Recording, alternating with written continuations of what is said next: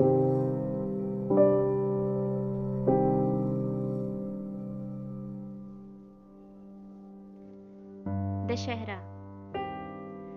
हर दशहरा रावण धू धू कर जलता है और हर बुराई जलकर खाक हो जाती है। लेकिन बुराई तो राम में भी थी। अरे, ऐसे कैसे? भगवान है वो। ये बात कभी सच नहीं हो सकती।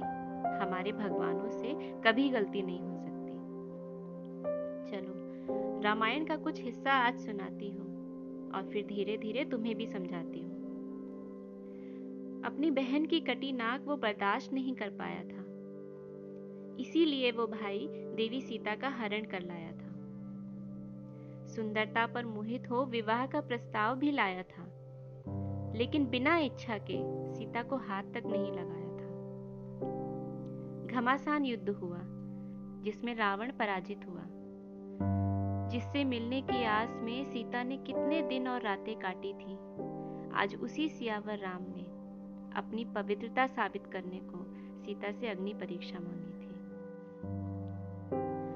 ज्यों ही सीता ने अग्नि से बाहर अपना कदम बढ़ाया था, राम ने अपनी पत्नी को सम्मान सहित अपनाया था। बड़े हर्षोल्लास का उत्सव था। घर घर दीप जले थे। राम और जानकी अब वापस अयोध्या की ओर चले थे।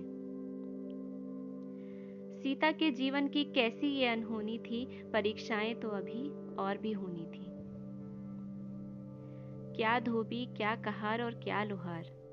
उस नारी पर सबने खूब आरोप लगाए। क्या राम को इतना भी समझ नहीं आता कि सीता का त्याग कर दिया जाए? सीता की पवित्रता वो अयोध्या वासियों को समझा ना पाए। कैसे मर्यादा पुरुषोत्तम और कैसे भगवान राम?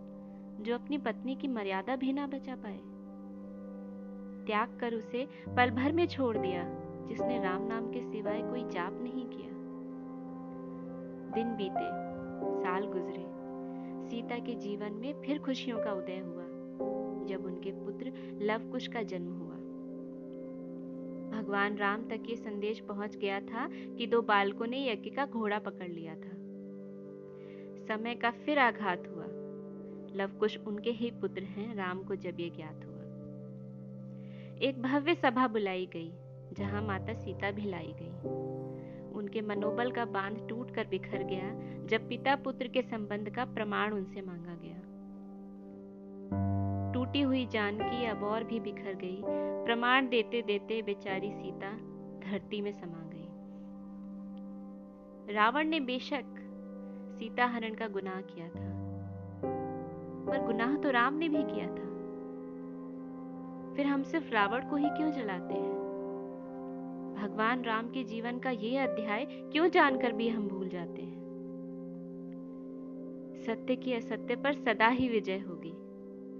पर किसी दौर में तो दुनिया पूछेगी कि तुम्हें रावण जैसा भाई चाहिए या फिर राम जैसा जीवन साथी?